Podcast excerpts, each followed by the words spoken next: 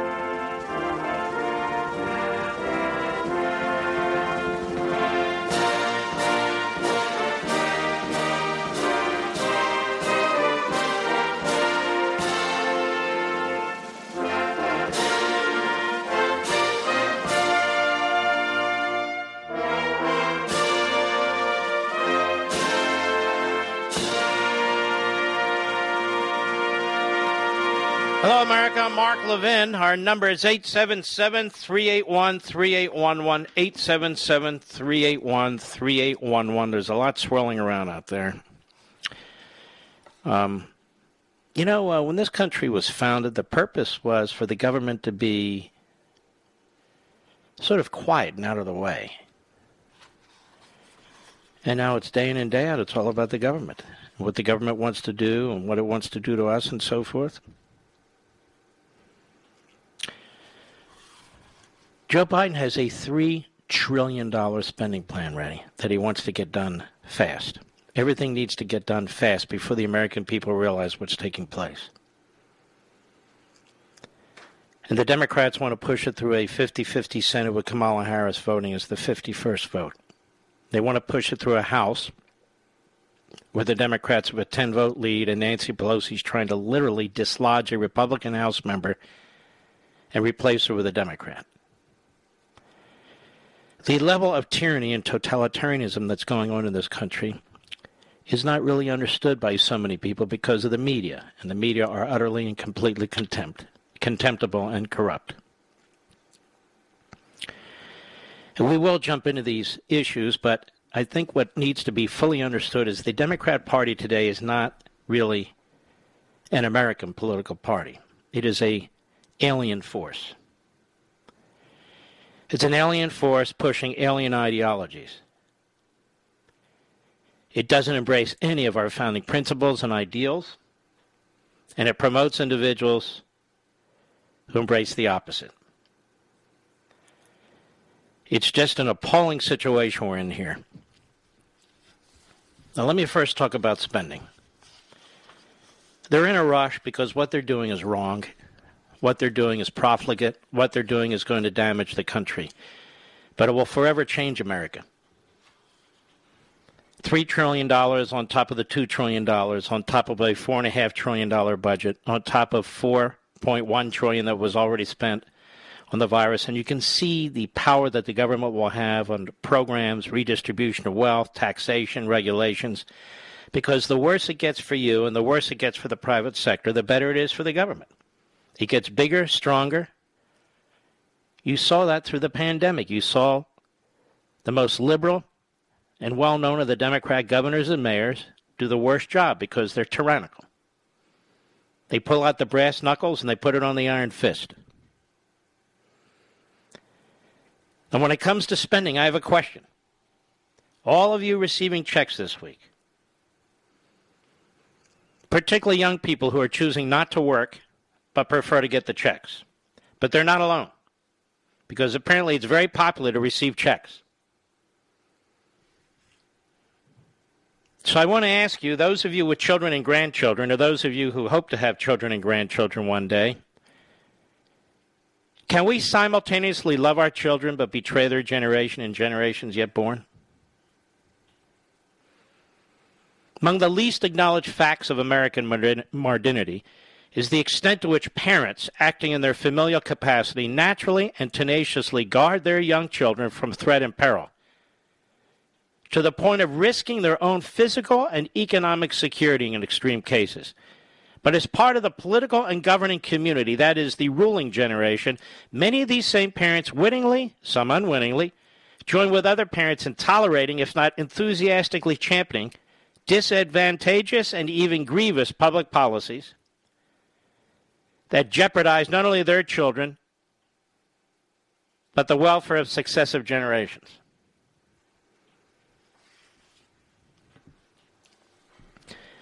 There are accepted norms of behavior and moral order, born of experience and knowledge, instinct and faith, teaching and reason, and love and passion, that provide definition for and boundaries between right and wrong, good and evil, fairness and injustice, applicable to families and societies alike.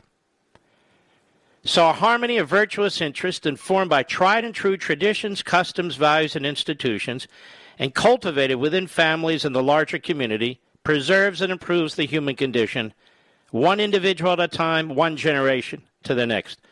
Broadly speaking, this is the civil society.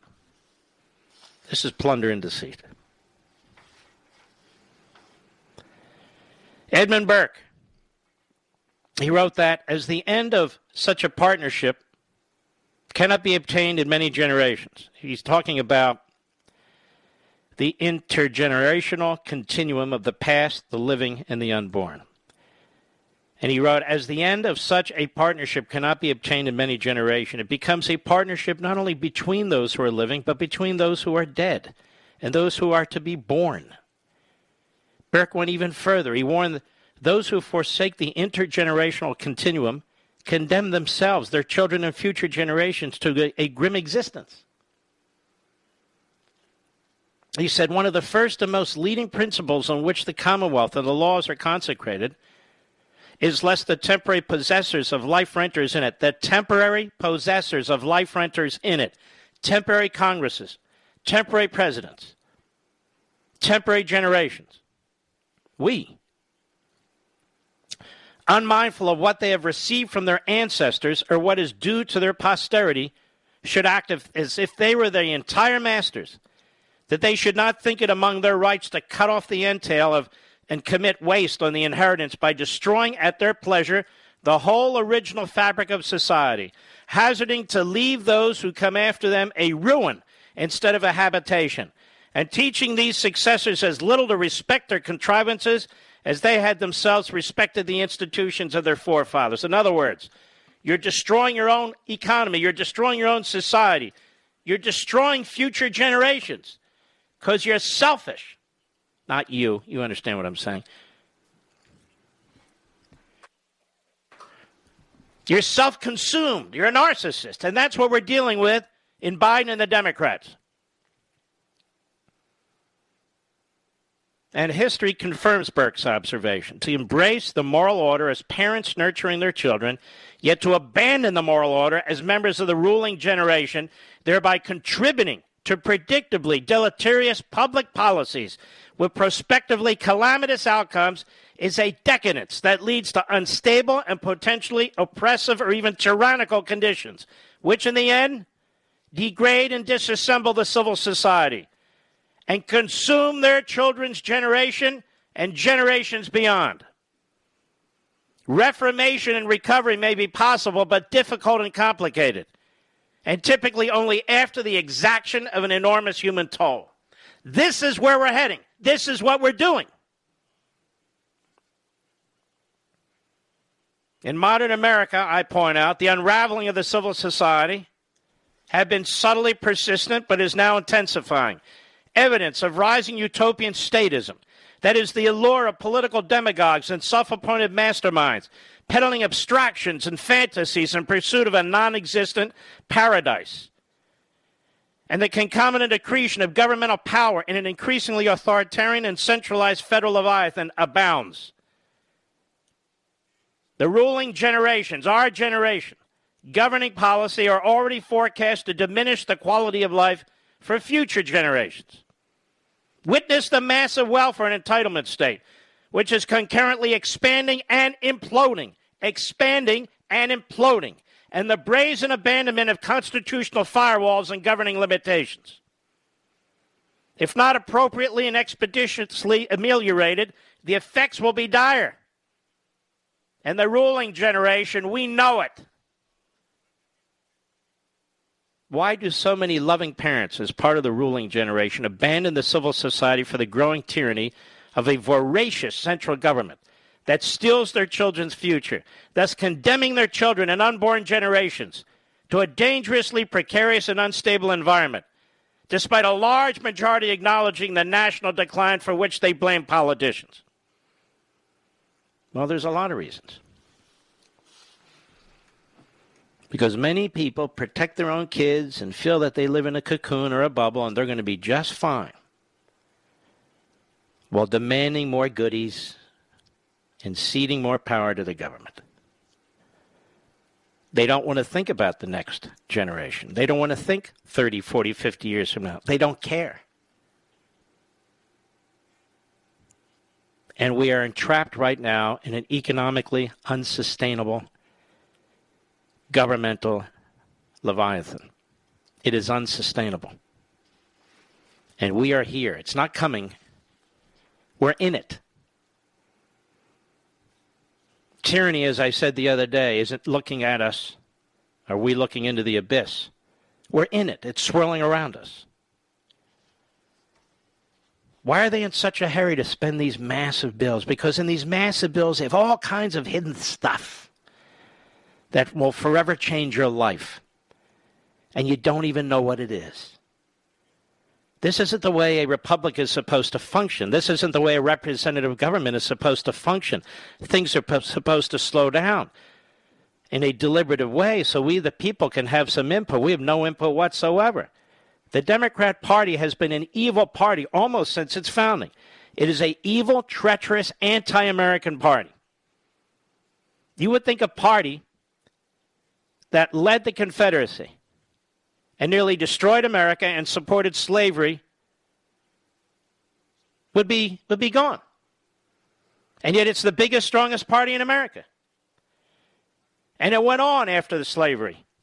After it failed in the Confederacy, after it failed in slavery, it went on to segregation. A hundred years of segregation under the Democrat Party. A hundred years. And today, today, do they embrace constitutionalism? Do they embrace liberty? Do they embrace the free market system? No. They embrace a different kind of tyranny, a different kind of totalitarianism. But just as deadly in the end. Just as deadly in the end. They now represent the most radical elements in this country. They now represent a theory that destroys us based on race, that destroys us based on gender, that destroys us based on immigration. They represent a theory that embraces the opposite of what the founding's about. An all powerful central government that's in every nook and cranny of every neighborhood in this country. And there are people who vote for this, millions of them. Which is why we're not supposed to be a democracy. We're supposed to be a republic. But I ask the parents out there who support the Democrats give me a call. Because it's my contention if you truly loved your children, you wouldn't be doing this. Or your grandchildren, you wouldn't be doing this.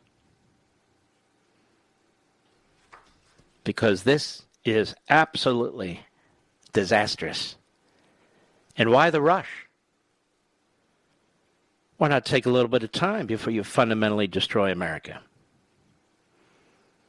And where are the media? Where are the media. The media? The media are the mouthpieces for tyranny and totalitarianism. The Washington Post is not a newspaper. It's a propaganda sheet. The New York Times is not a newspaper. It's a propaganda sheet. And both of these propaganda sheets hate America. I'll be right back. Mark Levin.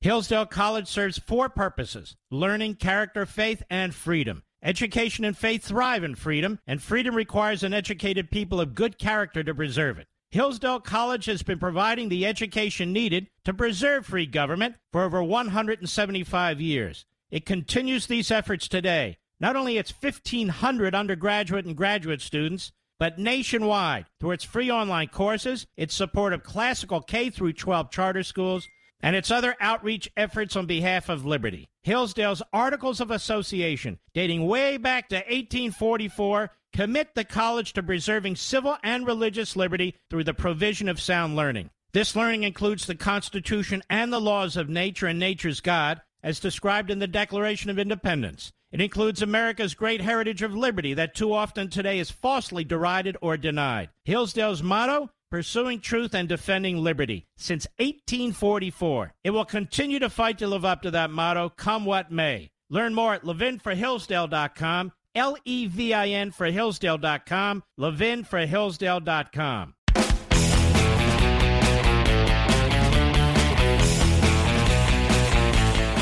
The uh, Chicago Sun Times is reporting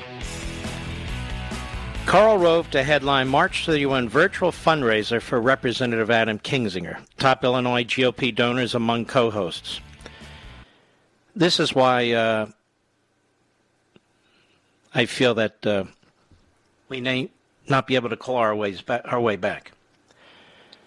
As we're fighting for the survival of this nation,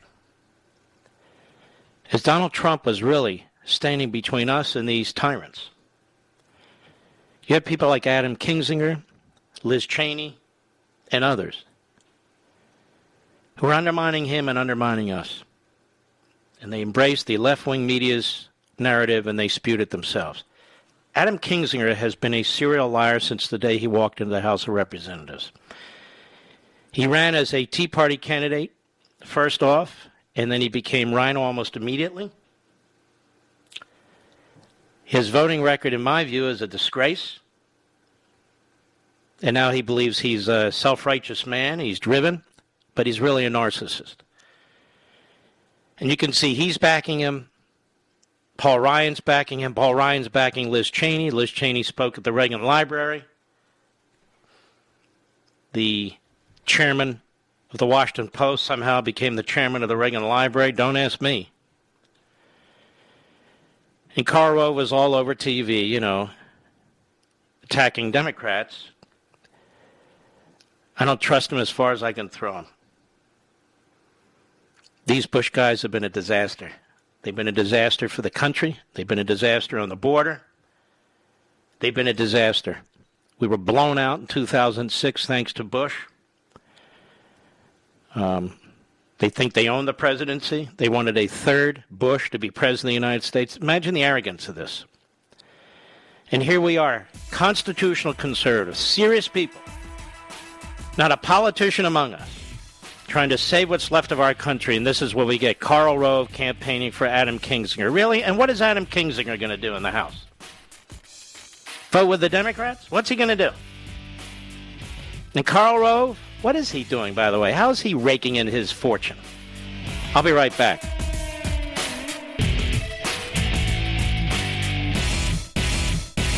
Hillsdale College serves four purposes learning, character, faith, and freedom. Education and faith thrive in freedom, and freedom requires an educated people of good character to preserve it. Hillsdale College has been providing the education needed to preserve free government for over 175 years. It continues these efforts today. Not only its 1,500 undergraduate and graduate students, but nationwide through its free online courses, its support of classical K through 12 charter schools, and its other outreach efforts on behalf of liberty. Hillsdale's Articles of Association, dating way back to 1844, commit the college to preserving civil and religious liberty through the provision of sound learning. This learning includes the Constitution and the laws of nature and nature's God, as described in the Declaration of Independence. It includes America's great heritage of liberty that too often today is falsely derided or denied. Hillsdale's motto pursuing truth and defending liberty since 1844. It will continue to fight to live up to that motto, come what may. Learn more at levinforhillsdale.com,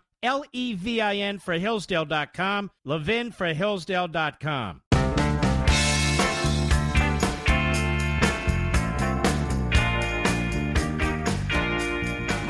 Levin, tough as hell. That's why I like Mark Levin. And I'm not sure a lot of people like him. He's tough as hell. But I like him.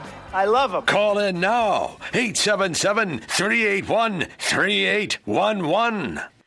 If you did watch Life, Liberty, and Levin last night, I think you saw a hell of a show because of my guests, Tom Homan and General Keane. As for Tom Homan, he and I discussed this immigration issue, and we pointed out that this is all intentional. This is intended to turn Texas blue. This is intended to forever change the outcome of elections. Elections will be meaningless. If they get their H.R. 1 bill plus immigration as they wish to get it, um, you just can't beat it. You can't beat it. Now, let me explain the mindset to you. You know, I've written eight books one of them about my dogs and family, seven of them about matters that we're confronting today, one after another. You know, I'm starting to think I, I, I think maybe I just have illusions, Mr. Producer. It is an enormous amount of work to write a book when you actually write your own book. Most of these fools don't write their own books. They may edit them a little and then they read them and then they talk to you about history and everything. They don't know their you know what from the you know what. But this, this movement that we're facing has been a movement that grew out of Marxism in Germany, Britain and Germany, but mostly Germany, and was exported to the United States. And it's something that is taught every single one of your children who are in colleges and universities. Your children know more about Karl Marx than they do about John Locke or Montesquieu. The end of the 19th century saw the rise of a movement thoroughly hostile to the underlying principles of the nation's founding, the so called progressive movement, even by their own name. They're really statists, as I call them in Liberty and Tyranny, but I use their nomenclature, otherwise, I'm busy every day saying uh, statist, progressive, statist, progressive. And uh, progressivism was imported from Europe and results in a radical break from the American heritage. In fact, it is best described as an elitist driven counter revolution to the American Revolution, in which the sovereignty of the individual, natural law, natural rights, the civil society, faith, built on a foundation of thousands of years of enlightened thinking and human experience, would be drastically altered and even abandoned for an ideological agenda broadly characterized as historical progress. It's the idea, progressivism, of the inevitability of historical progress and the perfectibility of man, and his self realization through the national community or collective. While its intellectual and political advocates clothe its core in populist terminology, and despite the existence of democratic institutions and cyclical voting, progressivism's emphasis on material egalitarianism and societal engineering and its insistence on concentrated, centralized administrative rule lead inescapably to varying degrees of autocratic governance, aka tyranny. For progressives, there are no absolute or permanent truths, only passing and distant historical events. So even Values are said to be relative to time and circumstances. There is no eternal moral order. That is, what was true and good in 1776 and before is not necessarily true and good today. So the very purpose of America's founding is debased. It's debased. In fact, America's heritage and founding principles must be thrust aside if there is to be human progress. They are dismissed as outmoded and obstructive. Now they're dismissed as racist. For they are unconnected to the present. Man, society, and the political and governing systems must be pliable to meet the special conditions of the day, subject to the commands of a consolidated and amalgamated ruling class. Like Karl Rove. Karl Rove, you, ever, you remember that cartoon, folks, where you had the uh, the sheepdog and the uh, what was it, the coyote? Do you remember that cartoon, Mr. Producer? And they would check in with time cards. And they'd go at it left and right and left and right. Maybe it wasn't a coyote, maybe it was a fox. I don't remember. And then they would leave work, they'd check, the whistle would blow, and they would be friends and leave. That's Karl Rove. You see, folks, I don't believe the left is our adversary. I believe they're our enemy. Karl does not. He can work with them. The sacred rights of the individual, paramount under the Declaration of Independence's order, are said to be an old notion of individualism. They must give way to the new individualism, where the individual is sub- subjugated to the mortal power of the state in the name of the general will and greater good of the community. One of the leading progressive intellectuals over a hundred years ago wrote, his name was Croly, the individual American will never obtain a sufficiently complete chance of self expression until the American nation has earnestly undertaken and measurably achieved the realization of its collective purpose. He said the cure for this individual sterility lies partly with the individual himself, or rather with the man who proposes to become an individual. And under any plan of economic and social organization, the man who proposes to become an individual is a condition of the national as well as the individual improvement. It is nonetheless true that any success in the achievement of the national purpose will contribute positively to the liberation of the individual, both by diminishing his temptation, improving his opportunities, and by enveloping him in an invigorating rather than enervating moral and intellectual atmosphere. That is neo Marxism. You see, because the individual going alone is selfish, the individual going alone is undermining the collective. If the individual would just throw in with the whole, you hear the whole of government, the whole of civil society, with the whole, and fight for the greater good, the betterment of the community. If that individual would do that, it would be self fulfilling. And so you can see how it's a knockoff of communism. No, no, no. Being patriotic is, is quite different. Because you have a government that recognizes its limits. Under the progressive ideology, there are no limits. What are the limits? And so you have what is really this helter skelter going on in Congress now, colluding with the executive branch. We have both branches of the elected parts of our government colluding to ram through massive changes to this society, not to just budget, to this society, to this country, that will benefit the Democrat Party and exclusively the Democrat Party and its base. It is the most frontal, unequivocal power grab in American history. And to what end? to empower a political party? Again, this is alien to our country. You won't even find the mention of political parties in the Constitution. There aren't any. The Democrat Party has abandoned our founding, ladies and gentlemen. They've abandoned our founding principles. They've abandoned Western Enlightenment. They are a, a, a group of narcissists, egomaniacs who believe they can rejigger society, who believe they can remake man, who believe there is no natural law, there are no truths. They decide thumbs up, thumbs down, who succeeds and who fails.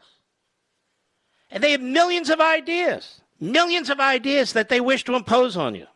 how you should live, where you should live, the kind of life you should have, whether you have access to medicine, whether you won't have access to medicine, on and on and on. They wish to rule you. They dress it up.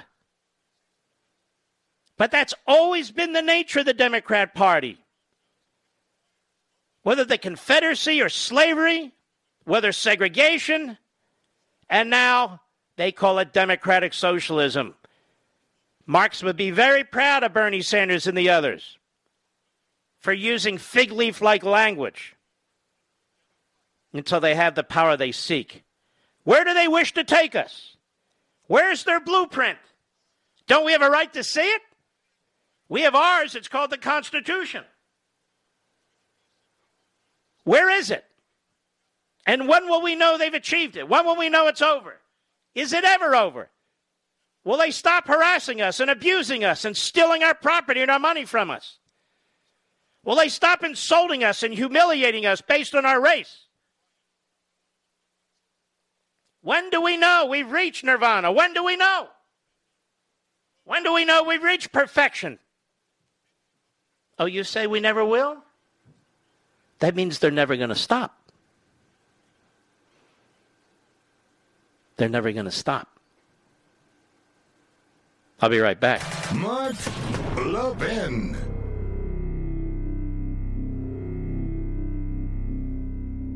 Hillsdale College serves four purposes learning, character, faith, and freedom. Education and faith thrive in freedom, and freedom requires an educated people of good character to preserve it. Hillsdale College has been providing the education needed to preserve free government for over 175 years. It continues these efforts today. Not only its 1,500 undergraduate and graduate students, but nationwide through its free online courses, its support of classical K through 12 charter schools, and its other outreach efforts on behalf of liberty. Hillsdale's Articles of Association, dating way back to 1844, commit the college to preserving civil and religious liberty through the provision of sound learning. This learning includes the Constitution and the laws of nature and nature's God, as described in the Declaration of Independence. It includes America's great heritage of liberty that too often today is falsely derided or denied. Hillsdale's motto pursuing truth and defending liberty since 1844. It will continue to fight to live up to that motto, come what may. Learn more at levinforhillsdale.com, L E V I N for Hillsdale.com, levinforhillsdale.com.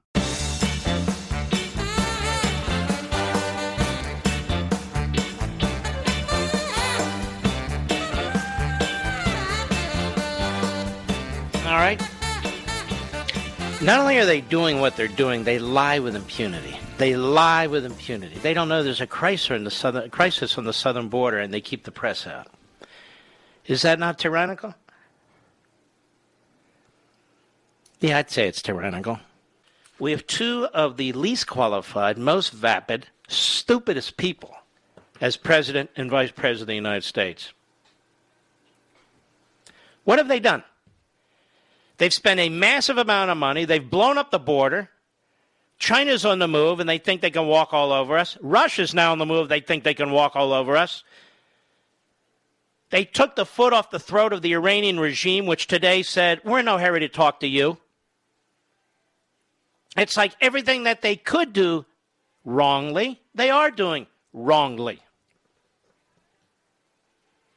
And what kind of government is this where we cannot go into these reception centers to see how well people are being recepted? We have to have a Democrat congressman, Cuellar, who goes in there and takes pictures and makes them public. I'm sure he's persona non grata, but he's a serious man who represents many of the people in these areas who are Hispanic Americans, and they're very upset about what's taking place. Isn't it amazing how this is led by this whole effort? People in Washington, D.C., in one political party. They don't give a crap what happens to these border towns and border states and the people in those border towns and states. It's all lip service. They don't even give a crap what happens to these children. How do we know? Well, look at it. Has he reversed his policies yet? No, he won't even go down there. They're doing this because the Democrat Party The Democrat Party thinks it's creating future voters, or they wouldn't do it. Everything needs to be seen through the lens of the Democrat Party's lust for power. Lust for power during the Confederacy. Lust for power over black men and women in slavery. Lust for power when it came to segregation, all the way into the 1960s, for God's sakes. And lust for power now is it reverses course and jumps from one extreme part of the political spectrum to the next extreme part of the political spectrum on the other end. But never Americanism. Never. When is the last time Bernie Sanders, Ayach, Tlaib, Schumer, or any of the reprobates went to the floor of the House of the Senate and talked about the greatness of this country? Never. We have men and women in uniform, Yanks, red blooded Americans all over the world who fight for this country in ways we don't even know. And politicians back at home who've never lifted their finger in defense of this country, trashing it left and right. How do you expect new immigrants into this country to be assimilated? When this is what they hear in public school, this is what they hear in colleges and universities, this is what they hear on television, this is what they hear from Democrat politicians. How are you president of the United States and you relentlessly trash your own country? You want the slaughter of Asian women and white women outside of Atlanta to be viewed as a racial event when the director of the FBI said, at least at this moment, it doesn't look that way. And yet they insist on it. How do you hate this magnificent country so much? And yet they do. And they get elected. They figured out some kind of electoral prescription. There must be a lot of people in this country who hate it. We've done a very poor job of assimilating people into this country. Instead, we celebrate people like Kaepernick who attack our national anthem, attack our flag, and then they have all the defenders, all the appeasers, the sportscasters and announcers, all project on top of, yeah, well, you know, you got to remember this and that and that. Every damn one of them is richer than every damn one of us. I shouldn't say me, not me, you. Every one of you. And by the way, I make no apologies. But they do, they're hypocrites. The one hand, they attack the capitalist system. On the other hand, they can eat all the lobster they wish. So, photos have been released from inside these border facilities. You have hundreds and hundreds of children huddled together in small rooms. Where's the National Education Association, the American Federation for Teachers? I'm sure they're very upset about it. Where are all these left wing ethnic front groups who used to attack Donald Trump? Where are they? Where are the mouthpieces in the Democrat Party talking about the cages? Where are they? Where are the media? A little late, don't you think, ladies and gentlemen? Oh, they're starting to talk up. A little late. Behind the curve. They want their man Biden to, to succeed, and he's incapable of it. Incapable of it. He hadn't succeeded for half a century in Washington, D.C. Why would he succeed now? He's a buffoon. He's a nasty old man. He's a buffoon. So we have these photos. Now, what's going to happen as a result of these photos? What are the Democrats in the House and the Senate going to do, ladies and gentlemen? Nothing. What are the ethnic front groups that back the Democrat Party? What are they going to do? Nothing. Any letters with hundreds and hundreds of people signing them and protesting this? Nothing. Nothing. I'll be right back.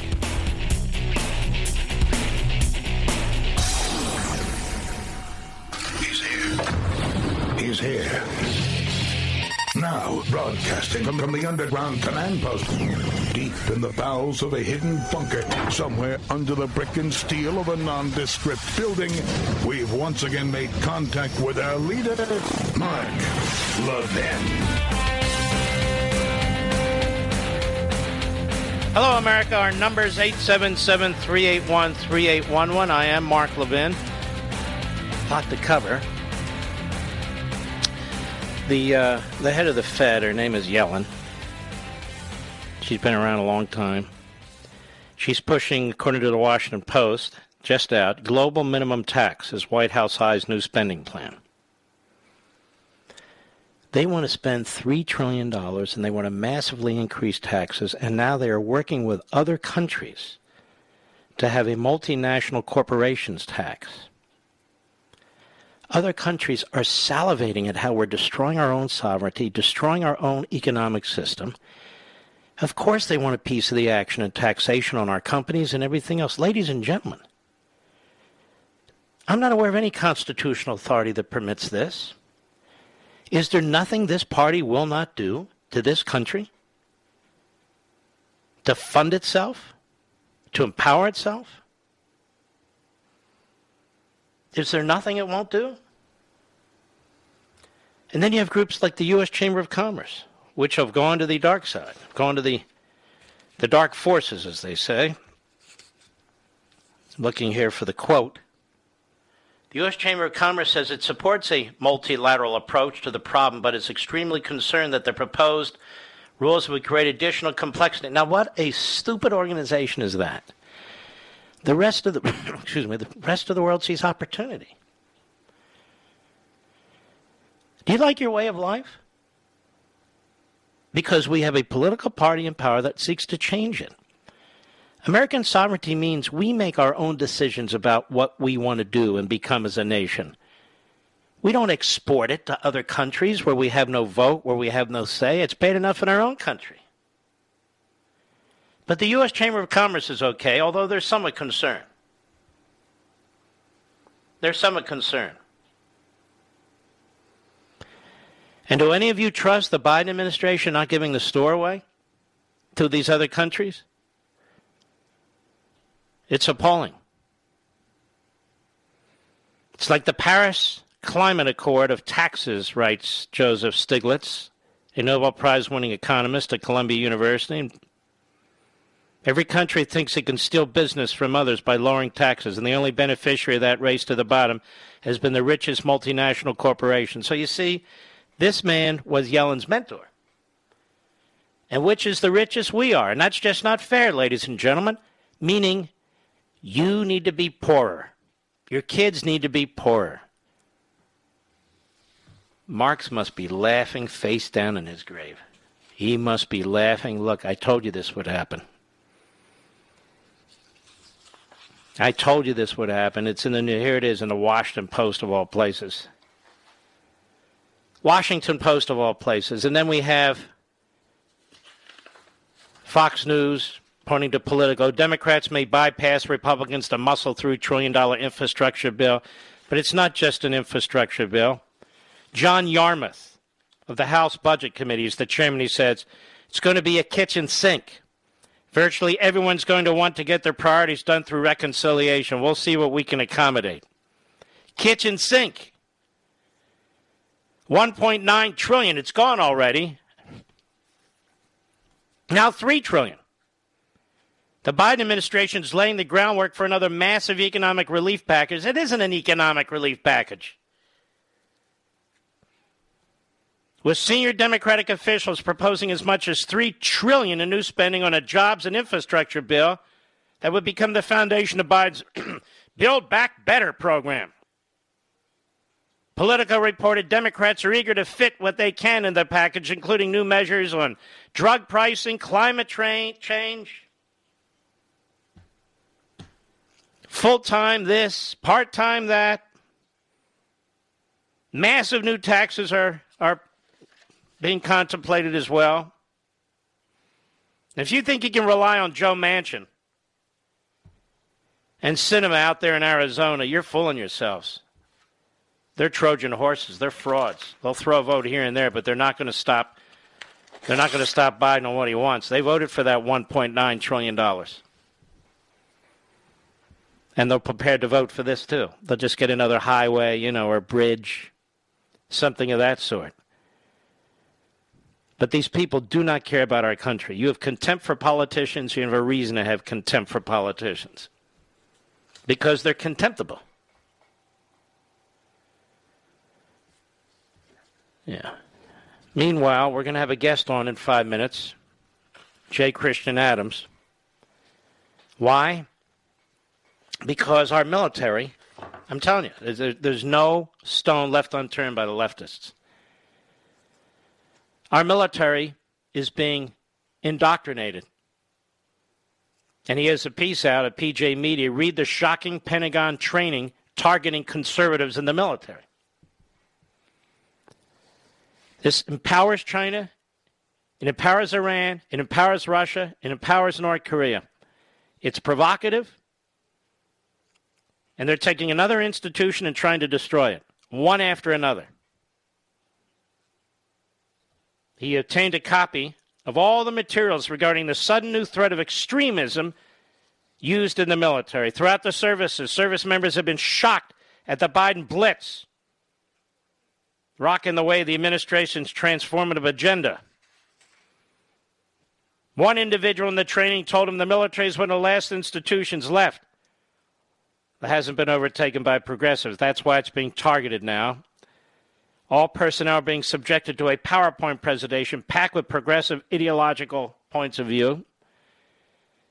Designated officers are conducting the training on bases and stations and ships using misstatements of the law and warped characterizations of fellow citizens who believe in constitutional government. The document crafted by the Pentagon for the Navy is called Extremism Stand Down. He says, I've obtained both the slides shown to service personnel members and the information for the officers presenting the training. Extremism in the ranks, quote unquote, is a capitalized proper noun in the document. And I'm going to let J. Christian Adams explain what was provided to him by some brave soul in the United States military. And so we'll be right back. Mark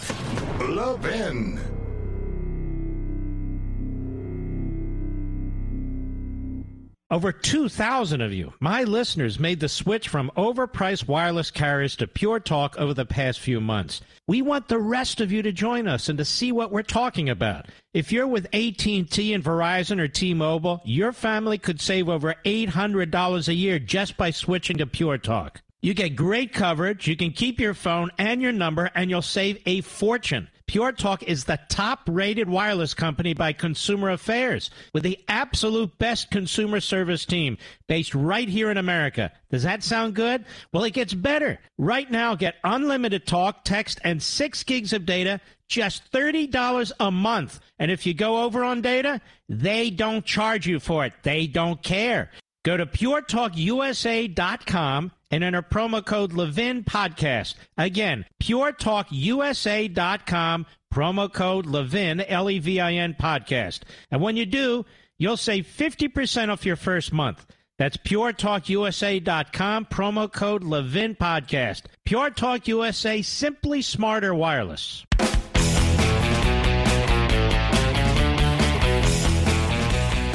J. Christian Adams, writing in uh, pjmedia.com. Some very important information has been supplied to him. Uh, you know, rather than waste time on this, Christian, I'm going to let you jump right in. What information do you have, and how shocking is it?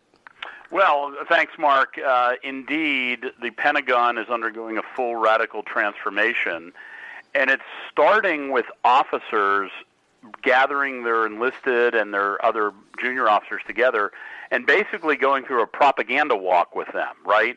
Where they teach them about uh, how the Constitution uh, protects uh, things that it doesn't protect, how they better be careful if they express their personal opinions, and how other constitutional rights should be exercised literally with caution in all caps and in all red in these materials, which I posted PJ Media. So that's it's just the radicalization of one of the last institutions that the progressives haven't radicalized. Are they pushing this critical race theory as well? Because Biden said all departments and agencies are to be covered by this.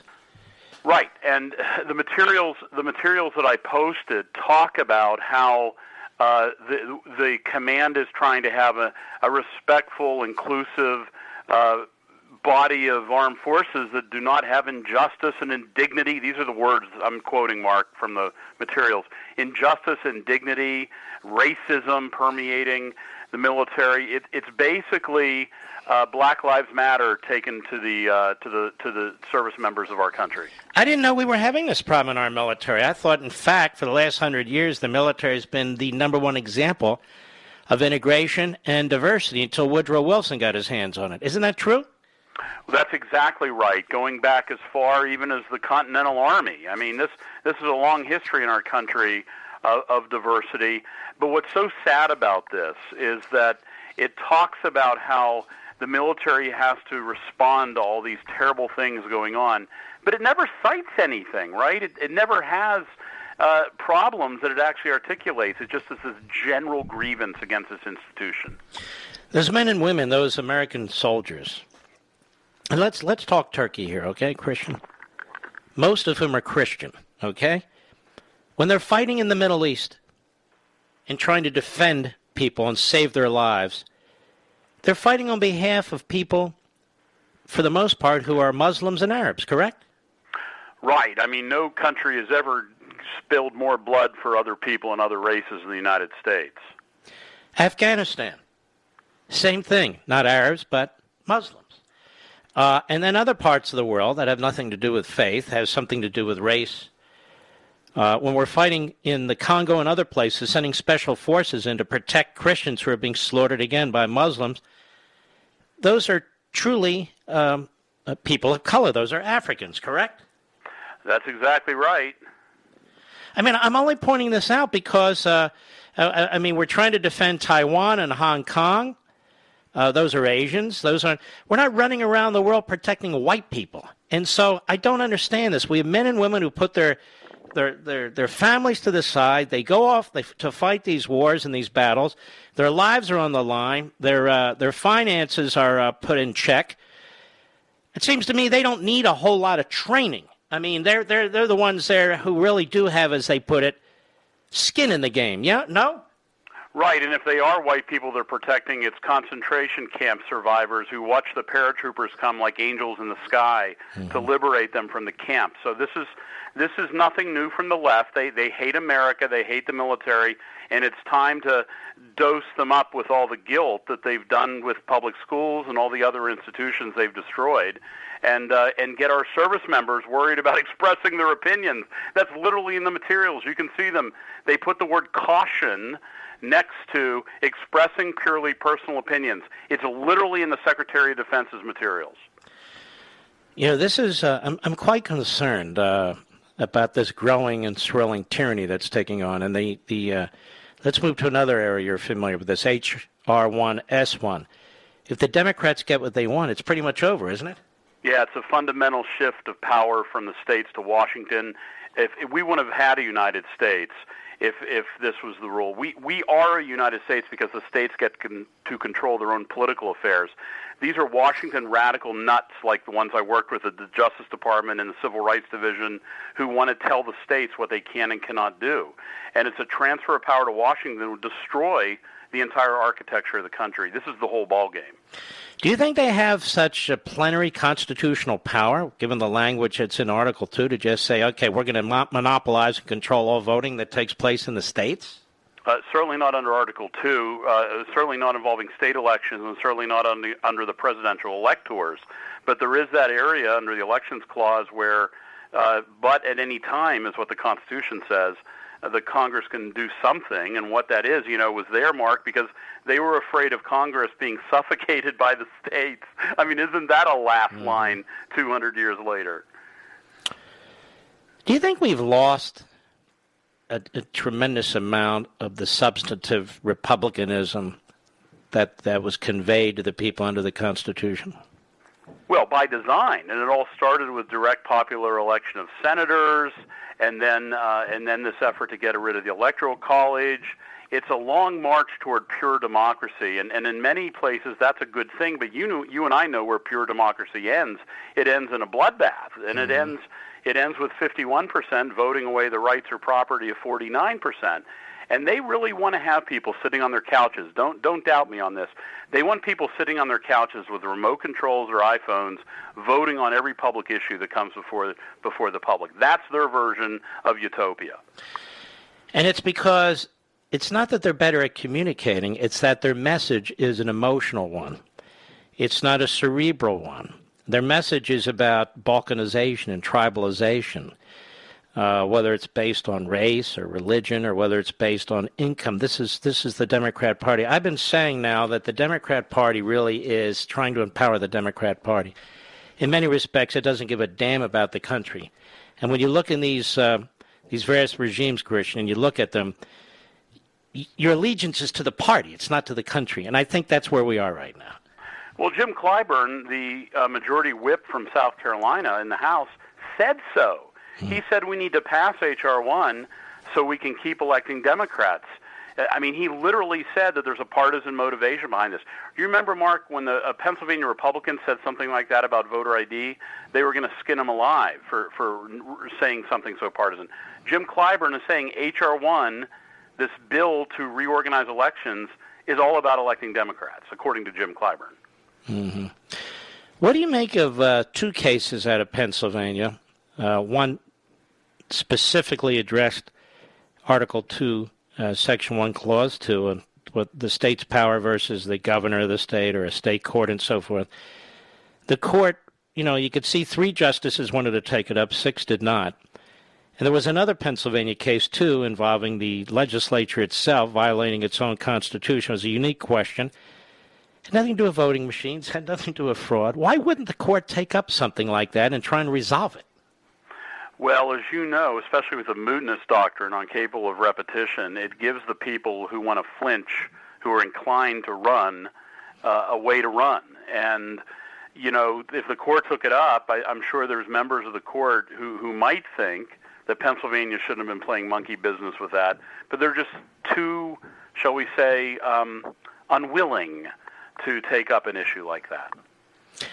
It's too bad. They're willing to take up a thousand issues where they have no authority whatsoever. But here, it seems to me it was right in their sights. Uh, listen, I really appreciate this. What What do you think? Really, the only way to address this is to throw these bastards out of office, isn't it? Yeah, you got to beat them. You got to crush them. That's what they want to do to you. That's what they want to do to me. So they have to be beaten. And you know, service members are scared. Uh, I've talked to a bunch of people not only my sources but others that are just frightened at how this institution is being targeted by this new administration for transformation in a way that even Obama didn't. And that's what makes it particularly insidious. Look what they've done to the cops over the course of the year. Look at what they've done to our liberties over the course of the year. Look at now what they're doing to the military. Is there anything they won't corrupt? No, they've corrupted churches too. I mean, they've gone after everything there's nothing left. Uh, maybe even the Boy Scouts. I mean, it's all uh, it's all targets of, of the progressives to to just completely transform everything about the country. All right, J. Christian Adams, thank you, sir.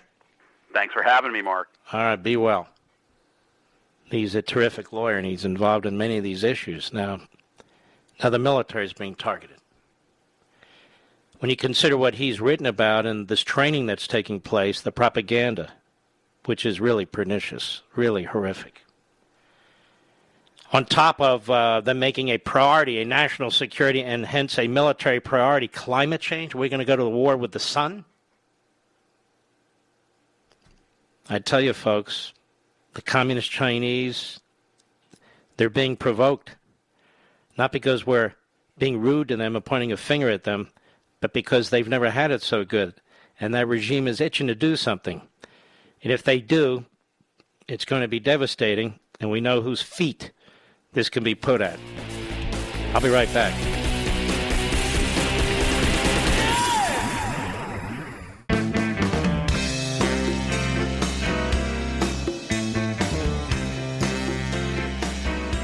Mark Levin, America's passionately cerebral voice. Talk with that voice now. 877 381 3811. An illegal alien on ABC this week. Martha Raddatz actually asks the illegal alien a question. Hat tip right scoop, cut three, go. Would you have tried to do this when Donald Trump was president? Definitely not. Definitely. We had the chance, you know, the, the same violence that's going on today was there last year. We used to watch the, the news, and uh, I definitely won't do this. So, did you come here because Joe Biden was elected president? Basically. Basically. Uh, the main thing was the violence in my country. And the second thing, I think, was Joe Biden. I, you know, uh, it's like uh, lighting up my hope. Joe Biden. Joe Biden. He apparently can communicate with people south of the border. He's having trouble communicating with people north of the border, meaning us. And he doesn't want you to see what's going on in these reception centers because it's a hell of a reception. And so people have to sneak in like it's East Germany in America. And the media, how many how many media outlets have brought lawsuits to get those up? None. Where's where's CNN? Nowhere. MSNBC nowhere. Like I said, we'll have to throw Jim Acosta up against the wall and hope something sticks. Peter Doocy. Peter Doocy. Indefatigable. Say that five times fast, Mr. Producer. To Jen Psaki at the White House press conference. She's useless, by the way, utterly contemptible and useless. Cut four, go. So, what is his concern about this being a super spreader event where you've got 400 uh, uh, kids stuffed into a pod built for 260? These kids are tested. Uh, if they need to be quarantined, they are quarantined. Whoa, whoa, whoa, whoa. These kids are tested if they need to be quarantined. What, what does that mean? Is that what Dr. Fauci says, Mr. Producer? You can all be nice and tight, compact, in a beautifully built freighter box with a couple of windows cut out. And uh, it's okay because uh, you'll be tested. And then if you need to be quarantined, you'll be quarantined. Is that what he says to you and me when we attend a restaurant? Or sporting event? Or a movie? What's the big deal? You'll be tested, and if you need to be quarantined, you'll be. Of course, they don't talk that way. Go ahead. CDC guidelines to ensure that they are kept safe. One of the reasons that it took us some You're breaking time. the CDC guidelines. God. They just lie right to your face and they lie over and over and over again as if what you see and hear is not what you're seeing and hearing. It's just it's just grotesque what's what these people are about. Go ahead have some of these facilities or some of the shelters open to larger groups of kids is because we wanted to follow those CDC guidelines. So we certainly. But you're not following those CDC guidelines, most of which are a bunch of crap we've now learned. But nonetheless, you're not following your own guidelines, genius.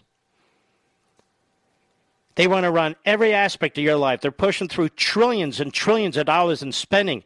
They're changing the landscape of this country with the different programs and the and the power drawn back into Washington where their bureaucrats can control it. And I'm telling you, they can't run a hot dog stand. It's absolutely unbelievable what's going on here. Go ahead. Through that prism, we actually took the steps we did to keep these kids safe. But where else in the country would it be okay to have 400 people in a space for 260 during the pandemic? Well, again, Peter, our, we're closely following the CDC guidelines. That's why we're opening up additional facilities, why they've been at limited capacity in a number of these shelters. But if I may, I don't know that there are CDC guidelines that say you can be open. For the sh- are you talking about the shelters or are you talking about the oh, Border Patrol? Border Patrol facility. Apologies, I wasn't yeah. misunderstanding your question. Yes. Look, I, I think our objective is to move. This is one of the reasons this is such a focus every listen, single day. Listen, this is one of the reasons why we call them reception centers. They come in, we, we, we push them into a tight area like cattle, and then and then we release them into the public. That's right. We don't give them court dates or anything of the sort. We just let them go. Uh, we don't know if they have COVID. We just don't know because we're a humane country. Yes, we are. We let anyone in with any disease they have. They may even have criminal records, or maybe they sent their kids here who have been molested. They they really want to be with their kids, you know. And then we let them loose in the country. Or a problem? What are you, a white supremacist? You got a problem with this? Uh, really, really? Do you?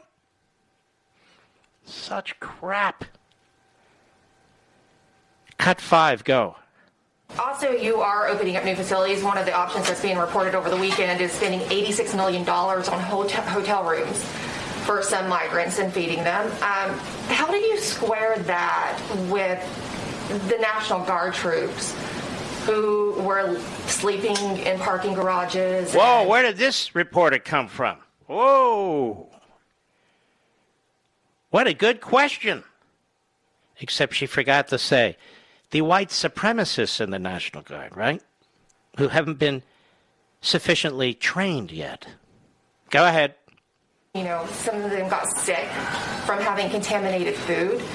That's a disparity a lot of people are pointing out that our National Guard was treated one way and then illegal immigrants are going to be put in hotel rooms. Well, first, let me say that um, at the time when we became aware of the conditions, National Guard troops were. Um, in in, in uh, parking garages, as you noted. Uh, the president called the head of the National Guard that day and offered his assistance, offered to. Uh, play any role that he could play, boosting morale, asking for more aid, making sure. Listen, that- I'm boosting morale. I know you're throwing up in enormous pain from the marvelous rations we're giving you. And I know you're freezing, uh, sleeping on the cement floor uh, in the same clothes for five days without taking a shower. But I want you to know I'm here to talk to you to boost your morale. Oh, I am. Tell me anything you need. I, Joe Robinette Biden Jr., I will provide you whatever you need. Go ahead. The right uh, were treated in the way that they deserved for the incredible role they've played. So uh, I know that was some time ago, but that was the reaction he took at the time. Wow, what a leader. We've never seen a leader like this.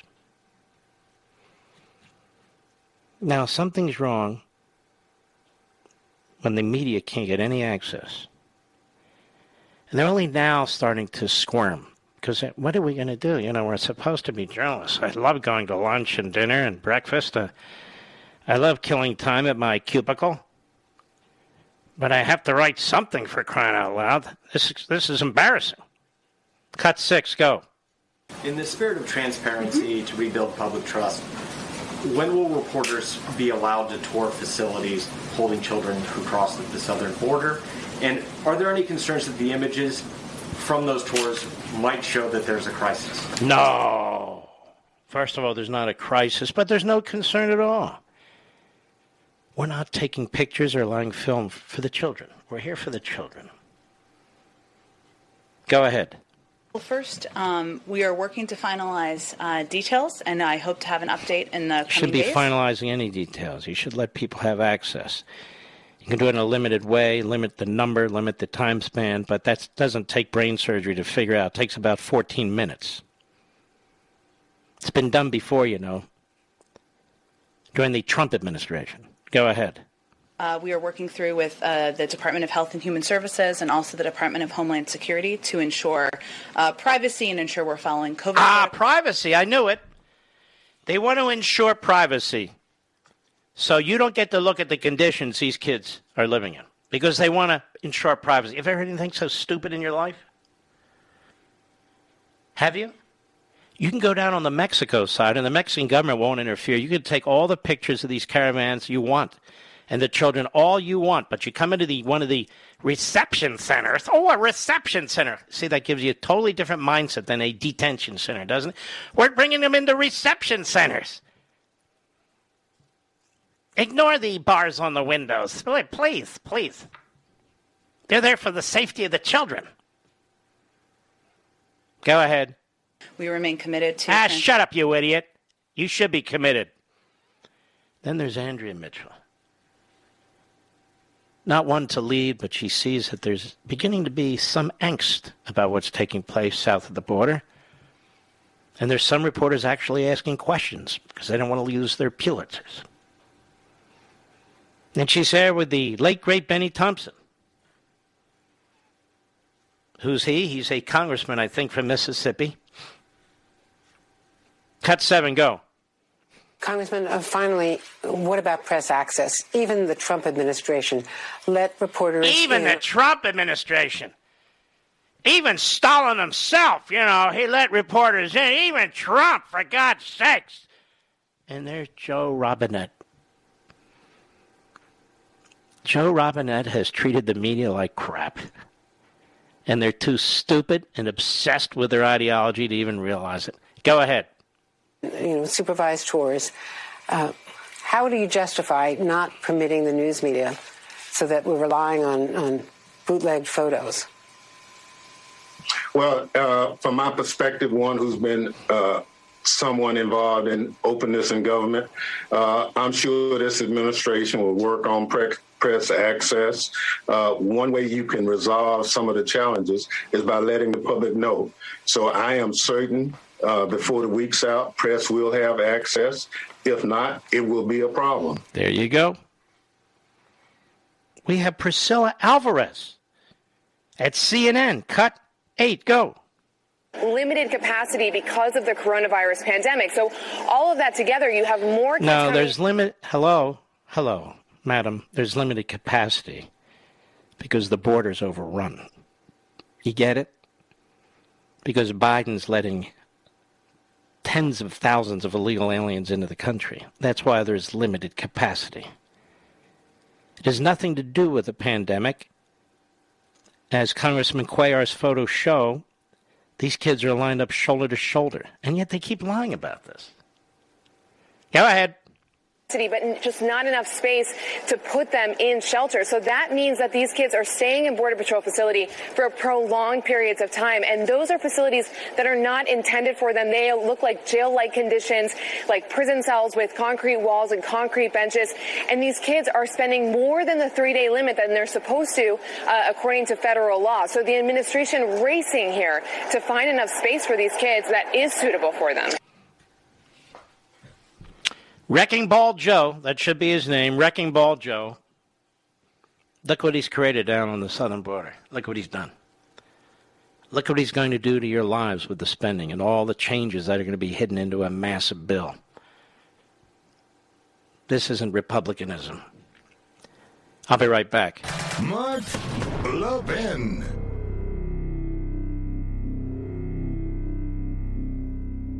Over 2,000 of you, my listeners, made the switch from overpriced wireless carriers to Pure Talk over the past few months. We want the rest of you to join us and to see what we're talking about. If you're with AT&T and Verizon or T-Mobile, your family could save over $800 a year just by switching to Pure Talk. You get great coverage, you can keep your phone and your number, and you'll save a fortune. Pure Talk is the top rated wireless company by Consumer Affairs with the absolute best consumer service team based right here in America. Does that sound good? Well, it gets better. Right now, get unlimited talk, text, and six gigs of data, just $30 a month. And if you go over on data, they don't charge you for it. They don't care.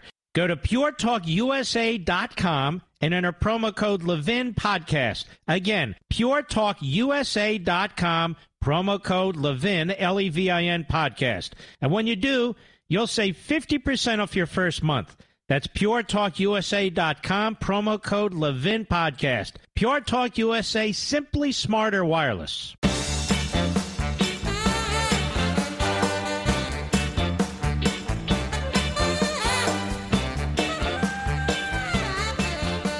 Ilhan Omar on CNN yesterday. She said, hey, what's all the focus on the southern border? Shouldn't we be focusing on the northern border? Now, nobody said she's smart. As a matter of fact, most people said she's an idiot and a bigot and an anti Semite. But then again, I suppose they need a representative too. Cut nine, go you know this this conversation um, around the hysteria that is happening with the Republicans right now uh, is centered around you know the, gaining political points. It's not about the safety. Oh, it's political points, don't you see, folks? The Democrats are not about political points. They're not about tyranny and totalitarianism with a little taste of fascism and neo-Marxism. No, no, no, no. The border. Was this going on the border before Biden got elected president, ladies and gentlemen? No, it wasn't. So the nitwit comes in, he makes an announcement. He made an announcement in 2019. Matter of fact, Mr. Producer, you found it. We were the first to play that. And now everybody's playing it on TV, on radio. Have you noticed? So that means we should dig that up and play that again, too. You dug it up in the first instance, which is Joe Biden saying in 2019 during one of the debates, they should surge the border. And now the news says he's having difficulty really addressing what he said in 2019. He has difficulty addressing anything. Go ahead. Americans, it's not this. It's not about adhering to international. Shut law. up, you idiot. We don't need lectures from you. You're a dunce. You're the one who ought to be expelled from the House of Representatives because of the things that you have said about our country, about Jews. You're the one who needs to be thrown the hell out of office. But I notice Pelosi isn't doing anything about that, is she? No, Eva Pelosi, who called federal law enforcement stormtroopers. Oh, yeah, I know. I never forget these things. Go ahead. People seek asylum. It's not about coming to the table and working with us. Um, in, Coming to the table and working with you? You left wing kooks who are trying to destroy the country? What's to work? You need to be defeated. You need to be crushed. We need to protect our society from reprobates on the far left of the Democrat Party like her. And in the media, by the way. There's nothing to come to the table for. We're not going to negotiate our liberty away. We're not going to negotiate our country away. We're not going to do it. Well, now, Karl Rove might do it. We're not going to do it. I'll be right back. Ladies and gentlemen, this final hour of the podcast is sponsored exclusively by AMAC, the Association of Mature American Citizens. Now over 2 million conservative members strong, AMAC believes in and stands up for the values that we care about faith, family, and freedom. Thank you for listening, and please support AMAC. And you can become a member at amac.us slash join. He's here. Now, broadcasting from, from the underground command post, deep in the bowels of a hidden bunker, somewhere under the brick and steel of a nondescript building, we've once again made contact with our leader, Mark Levin. Hello, America. Mark Levin. Hope you're doing well. I say let's continue where I left off, showing you the brilliance of members of Congress and reporters. We have Rashida Tlaib. She's at a hearing today on D.C. statehood. So we should turn a city into a state. Really. And I'm sure if it was a Republican city, the Democrats would say, yes, of course. The right to vote. That right to vote that they want to destroy for all the rest of us, you mean? That right to vote? Should there be two senators from the city of Washington, D.C., ladies and gentlemen? The absurdity of that. The reason D.C. is not a state is because the framers of the Constitution carved out an area out of Maryland and out of Virginia, and since the Virginia part was given back, so we would have a federal enclave, and the federal enclave, therefore, wouldn't have to compete with state authority. There'd be no conflicts, and on and on and on. It had nothing to do with race. Washington, D.C. was uh, an area of the country that a lot of people didn't want to live in back then. It was uh, temperatures were difficult. The the humidity was a disaster. It was very swampy. Good chunks of Washington D.C. were built up on filler, and uh, it wasn't this big city. And so when you have a absolute bigot and moron like Rashida Tlaib, um, who talks about the framers of the Constitution wanted this because they were racist. It just shows you how sick these people are. And how the word racist is really the only word they know. Because the leftists can't think for themselves. They're all indoctrinated buffoons. They're zombies. So it had nothing to do with race. It had nothing to do with slavery. It had nothing to do with anything like that. Period. So let's listen to her make an ass out of herself again. Hat tip rumble, cut 11, go. In opposing DC statehood, which is overwhelmingly supported by the people of Washington, these representatives and their dark money backers over the Heritage Foundation, They're that's dark right, money backers. First of all, should she be using these words, Mr. Producer? She needs to be canceled in our culture. What are the dark money backers of the Heritage Foundation? Just just look how they debate issues. They can't do anything on substance. They're good little little damn Marxists, aren't they? Go ahead. Telling over 700,000 Americans to sit down, shut up, and enjoy this authoritarian system implemented by a bunch of. You don't even know what an authoritarian system is, let alone the inability to pronounce it, you idiot. If there were truly an authoritarian system in Washington D.C., why would there be people in Washington D.C. to deal to, to live under it? If there's an authoritarian system in D.C., you can blame the Democrats. They control it lock, stock, and barrel. The hell is this idiot talking about? Rambling on like a buffoon. But that's what they do on the left. They ramble on like buffoons. Go ahead. It was okay to enslave people for their selfish monetary gain hundreds of years ago.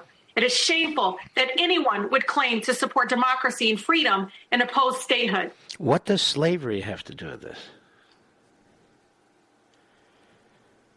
What does slavery have to do with this? Washington wasn't a majority black city during the founding period. What is she talking about? She doesn't know what she's talking about. She just likes to raise her voice and sound stupid, which she does often.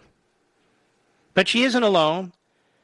There's the prim and prim proper Carolyn Maloney, who's full of baloney, who actually lost her seat to another leftist, but nonetheless,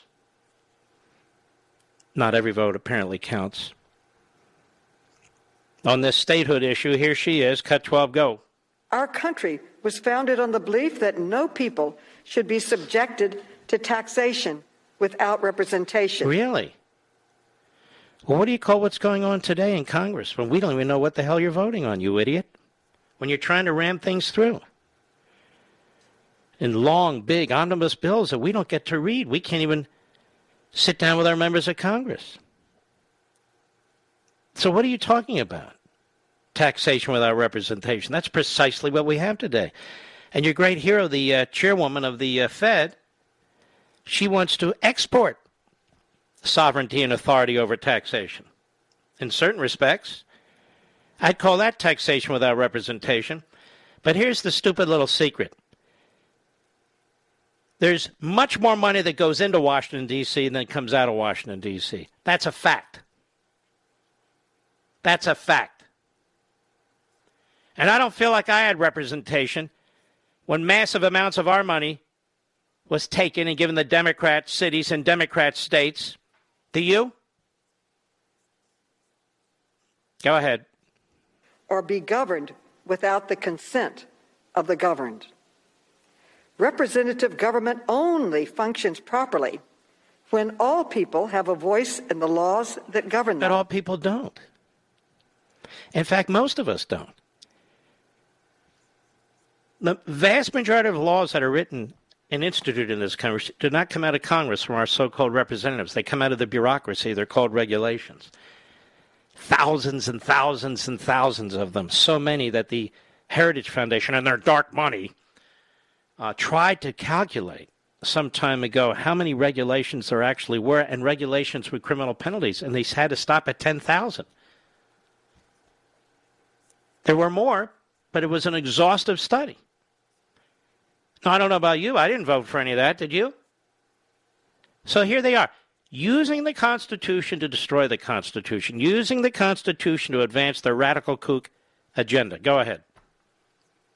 Honorable colleague, Congresswoman Norton, represents her constituents exceptionally well, but is denied the opportunity to vote on the very laws. She's not denied anything. This has been in existence since we've had a constitution. Nobody's denying Eleanor Holmes Norton of anything. She knew when she ran she's a delegate. She's not a voting member of the House of Representatives for the reasons I already stated. It's not that complicated. If you're truly desperate to vote for somebody for Congress, you don't have to live in the District of Columbia. I mean, a lot of other people have to leave their homes and their areas because of taxation and other things going on in their towns and cities. But I'm just saying, I'm not. I mean, the history, they know no history. They make comments that aren't accurate.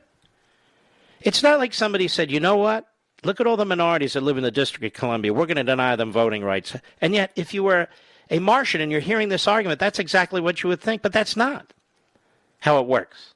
It's in the Constitution. This is a federal enclave. It is not supposed to be a state specifically. There are no senators, no congressmen from the city. A federal enclave that was carved out. People over the decades moved into this area for a variety of reasons. And so now the demand that it be treated like a state is is uh, is wrong in my view. It's also unconstitutional if they attempt to do this by statute because again, even Tlaib, she points out that the uh, you know the founders, she means the framers, to perpetuate their their view of slavery and racism had nothing to do with slavery or racism. They created this this this enclave here. Well, in that she's right. They did create that, and it's straight up. There's nothing. There was nothing racial about it. Go ahead. Her constituents must follow. Congress has the responsibility to live up to the Constitution's goals. Statehood will. Isn't it hilarious listening to a hardcore leftist talk about the Constitution's goals? Of one side of their mouth, they're talking about the racists who wrote, adopted, and ratified the Constitution. Out of the other hand of their uh, other side of their mouth, they go on about what's in the Constitution. It's like Antifa and Black Lives Matter talking about they have a right to protest under the First Amendment, but they hate the Constitution and the Bill of Rights because it was written by slaves. Excuse me, slave owners. And they don't even know that everybody in Philadelphia was not a slave owner. How many slaves did Benjamin Franklin have? Zero. John Dickinson? Zero. Sherman? Zero. Livingston? Zero. Does anybody even know these people I'm mentioning? The latter two or three? No, but they're bastards, you know. I'll be right back. Mark Levin.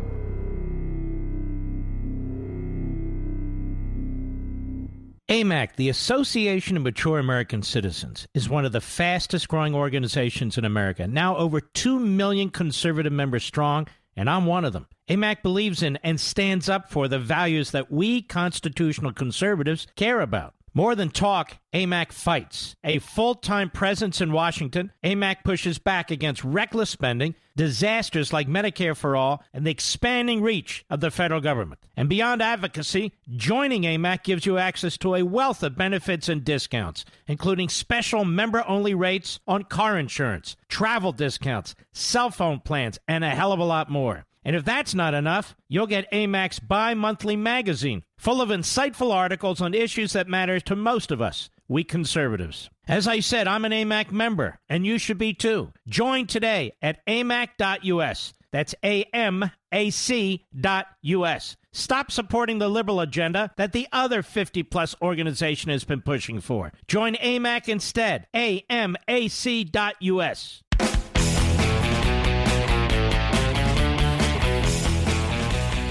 From the Hill newspaper, Senator Warren, Representative Ocasio Cortez introduced half a trillion dollar bill to create green infrastructure jobs. You see, this is what's going to be loaded into the infrastructure bill, and they're going to have you believe, ooh, tunnels and potholes and roads and bicycle paths and running paths. We need it. We really need it, Mark. Stop being such a wet blanket. We need, we need it. That is a facade. That's camouflage. You should know these people by now. This is a massive job killing bill under the rubric of infrastructure to confuse and defy the union bosses, the membership. People should learn these things by now. These people are not honest. They're they're dishonest. And they want to ram their agenda down our throats. Since when are Elizabeth Warren and AOC on your side since never? Think they want a stronger America? Think they want a growing, prosperous economy? Absolutely not. They're degrowthers. Let's take some calls. Gene, Rockford, Illinois. Uh, let's see, the great WROK. How are you, Gene? Hi, Mark. Thank you so much for taking my call. It's such You an bet. honor to talk to you, especially um, knowing that our friend Rush is gone, and we, we Yeah. so need your voice these days. Thank you for everything you do. Thank you. Um, I wanted to call because I, you caught my attention on my way home from work today when you brought up Adam Kinzinger. I happen to live in his district, and it's interesting to know that haven't seen anything of, of him in the recent past until he criticized President Trump and stood for the impeachment. And I'll tell you what, he doesn't represent the people of this district because we voted for President Trump. And it's becoming really clear to me that the GOP establishment doesn't listen to its constituents. 75 million people voted for President Trump because he represented our values, a strong military, which is so ironic because Adam likes to tout his military credentials. And we had a strong military under President Trump, but now for some reason it's inconvenient to support Trump or his MAGA agenda. Mhm. And I tell you what, the swamp needs to go. It is becoming so clear to me. Um, they are not representing us. They are not listening to us, and it's just really, really disheartening. Nobody's criticizing Adam Kinzinger for his military service. They're criticizing him for what he's doing in Washington, where he is a complete sleazeball. He lied to you people to get elected, and he's been lying to you ever since. Yes, he has, and and it's time for him to go. And I don't know one person that. Um, well, there are many because he gets reelected, so you're going to have to fight like hell to defeat him in a primary. well, we play. And he's bringing in, you know, that heavyweight uh, Karl Rove. That'll fix it all.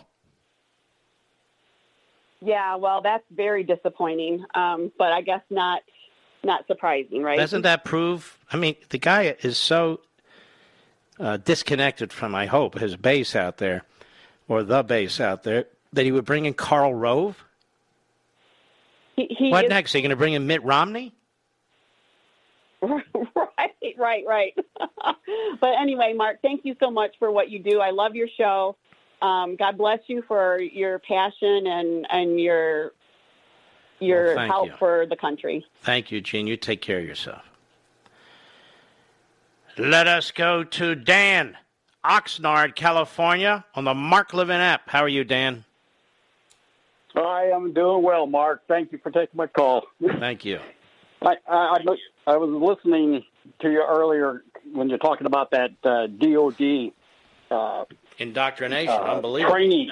Yep. Oh yeah, indoctrination. Yeah, exactly. I went through that stuff just recently, and I tell you what, that was scary. And because of it, now I've already put my. I'm retiring Friday. I, I just can't take it anymore. Oh, See, they're chasing out of the military and out of law enforcement all you great patriotic men and women. It, it really is grotesque what's taking place in this country. thing is, is actually I was DOD civilian, Mm-hmm.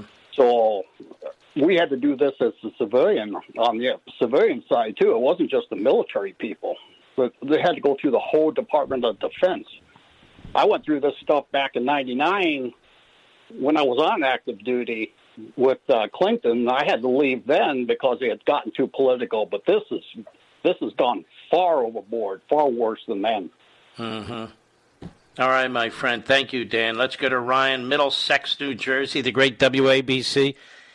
You know, Ryan, I think to myself, Middlesex, New Jersey, what were the founding fathers of that town thinking of? Let's call our town Middlesex. Anyway, go right ahead. Why not? Why not? Why Good, not? We're in the middle of Good point. yes. We had the Lenny Lenappies here years ago. You had what? You know, oh, that's right. Play, uh, the Lenny Lenappies were here, the indigenous Indians. So you have to remember who was the first founders here. All right. And I was just so glad that somebody put me through to talk to the great one because, you know, I'm mad as most people what's going on. Even though I don't live in Texas and Arizona, I'm in New Jersey. I see New Jersey has a significant population of illegal aliens, by the way. Mm. Did you know that? That's true. I I know that when I listen, hear this from a person, not a news person. I drive past the 7-Eleven, the train station in Freehold, New Jersey. There are all these people there. They're called day There's a workers. 7 Eleven near us. There's a line there every single morning. Everybody knows it. And by the way, according to the Washington Examiner um, and the Center for Immigration Studies, estimated at least 2.1 million illegal immigrants could be eligible for 4.38 billion dollars wired directly into their checking accounts in that last bill. What do you think of that? What do you think of that? It's shocking, isn't it? I mean, seriously, it's it's like what? So somebody, it's nuts. I saw somebody from the state down there a couple of years ago with a uh, clipboard, and they were trying to like sign these people up as people would drive up with their pickup trucks, and they would jump in the back because it would work for you know ten dollars an hour and help out with construction jobs and with landscaping. Wait a minute, that's Lunch Bucket Scranton Joe cares about the union workers. First thing he does is fire t- tens of thousands of them in related businesses on the uh, in, in, on the uh, Keystone XL pipeline. What a joke! People fall for this. You know, union members ought to rise up against their union bosses. They're Democrat Party hacks first and foremost. They had one of the most union friendly presidents. Look, whether you like it or not, they had one of the most union friendly presidents in modern times. He happened to be a Republican, and that was just too much for the union leadership. No, no, no. They had to throw him behind Lunch Bucket Joe, whose first act is to destroy union jobs, and his second act is to open up the border to illegal immigrants. You get what you supposedly vote for. I'll be right back.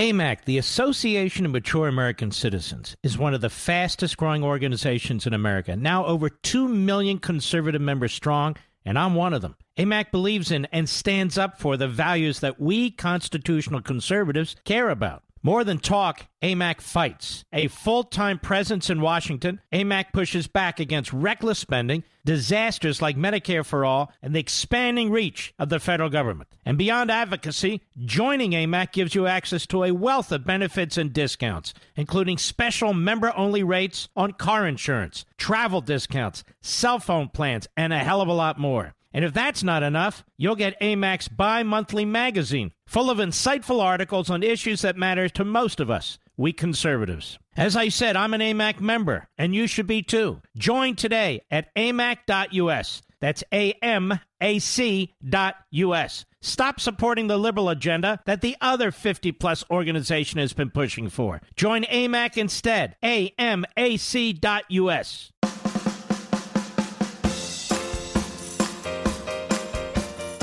The Mark Levin Show, live and national at 877 381 3811. I want to thank you all for being here.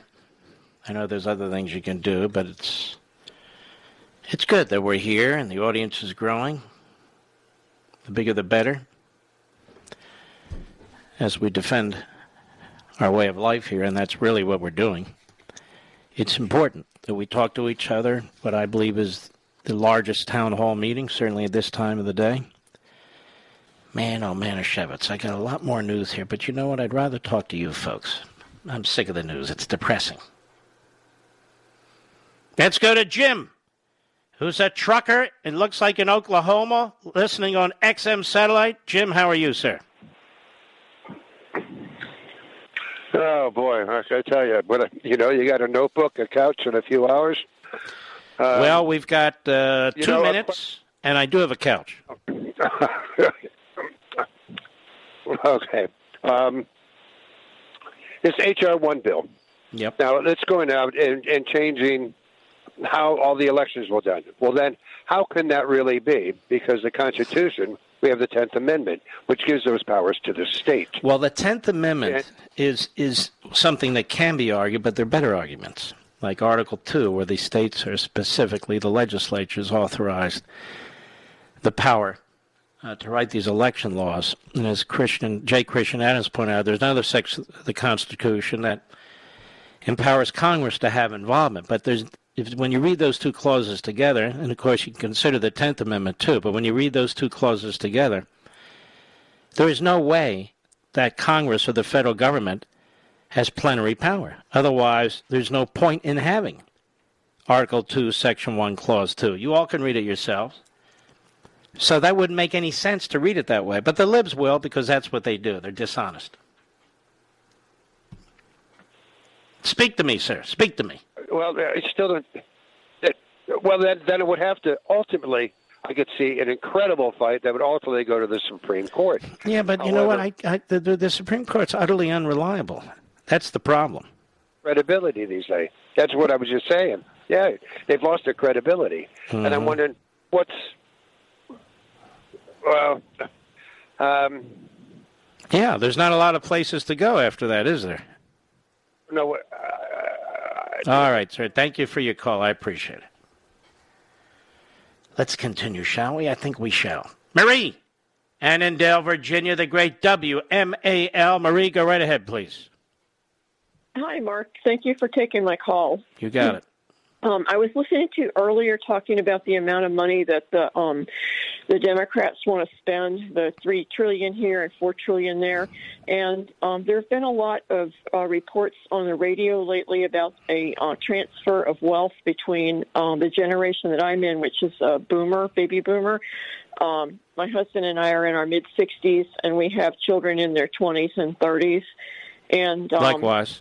The re- yeah, and well, the reports I've heard on the radio is that there's going to be in the next 20 to 30 years a transfer of 20 to 25 trillion dollars from our generation to their generation, and No, no, no. It's a transfer from their generation to our generation.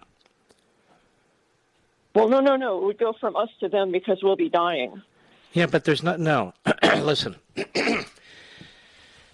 we'll be dying and we'll be handing over to them a currency that's worth crap. We're going to go through all of our savings.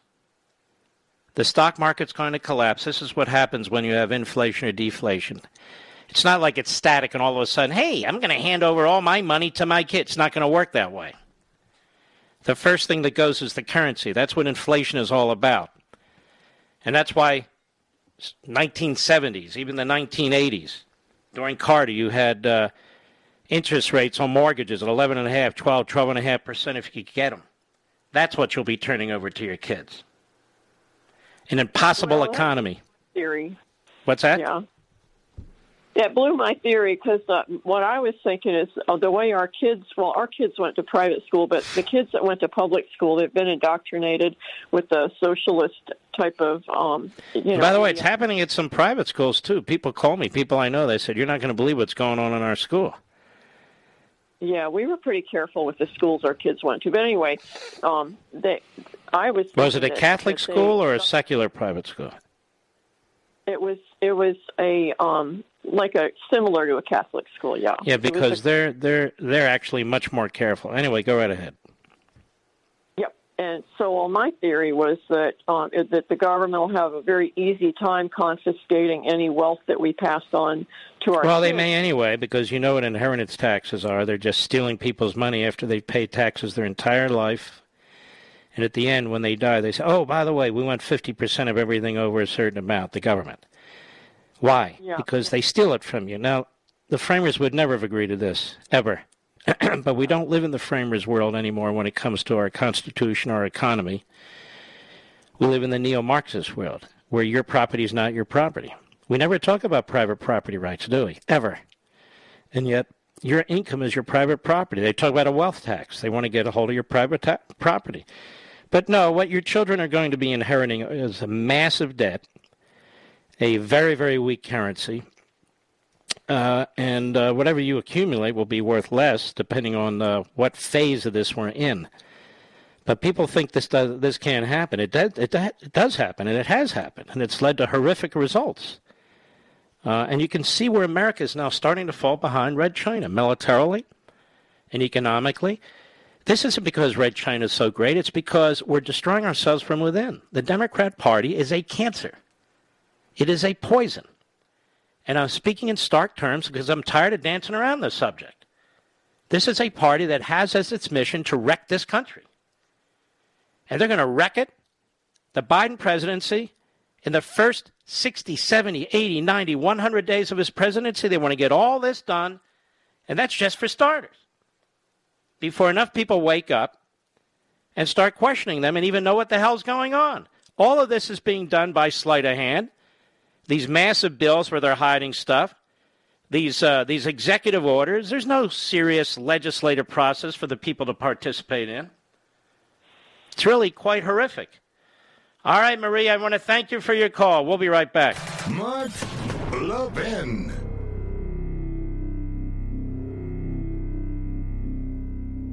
AMAC, the Association of Mature American Citizens, is one of the fastest growing organizations in America, now over 2 million conservative members strong, and I'm one of them. AMAC believes in and stands up for the values that we constitutional conservatives care about. More than talk, AMAC fights. A full time presence in Washington, AMAC pushes back against reckless spending, disasters like Medicare for All, and the expanding reach of the federal government. And beyond advocacy, joining AMAC gives you access to a wealth of benefits and discounts, including special member only rates on car insurance, travel discounts, cell phone plans, and a hell of a lot more. And if that's not enough, you'll get AMAC's bi monthly magazine, full of insightful articles on issues that matter to most of us, we conservatives. As I said, I'm an AMAC member, and you should be too. Join today at amac.us. That's A-M-A-C.us. Stop supporting the liberal agenda that the other 50 plus organization has been pushing for. Join AMAC instead. A-M-A-C.us.